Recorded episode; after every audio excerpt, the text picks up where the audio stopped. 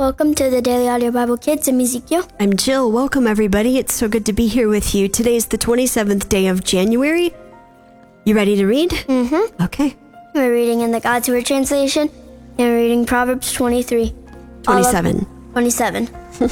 about life. Do not brag about tomorrow, because you do not know what another day may bring. Praise should come from another person, and not from your own mouth.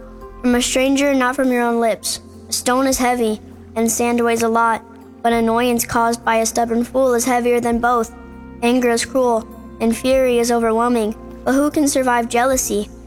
Open criticism is better than unexpressed love. Wounds made by a friend are intended to help, but an enemy's kisses are too much to bear. One who is full despises honey, but to one who is hungry, even bitter food tastes sweet. Like a bird wandering from its nest, so it is a husband wandering from his home. Perfume and incense makes the heart glad, but the sweetness of a friend is a fragrant forest.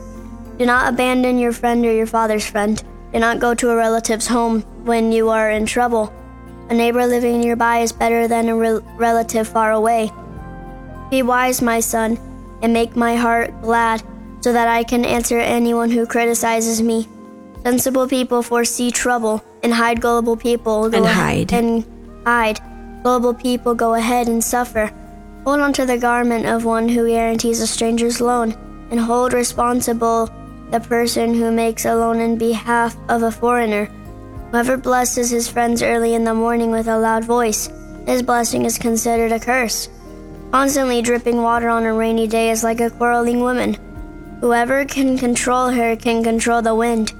He can even pick up olive oil with his right hand. As iron sharpens iron, so one person sharpens the wits of another. Whoever takes care of a fig tree can eat its fruit. Whoever protects his master is honored. As a face is reflected in water, so a person is reflected by his heart. Hell and decay are now never satisfied, and a person's eyes are never satisfied. The crucible is for refining silver, and the smelter for gold. But a person is tested by the praise given to him.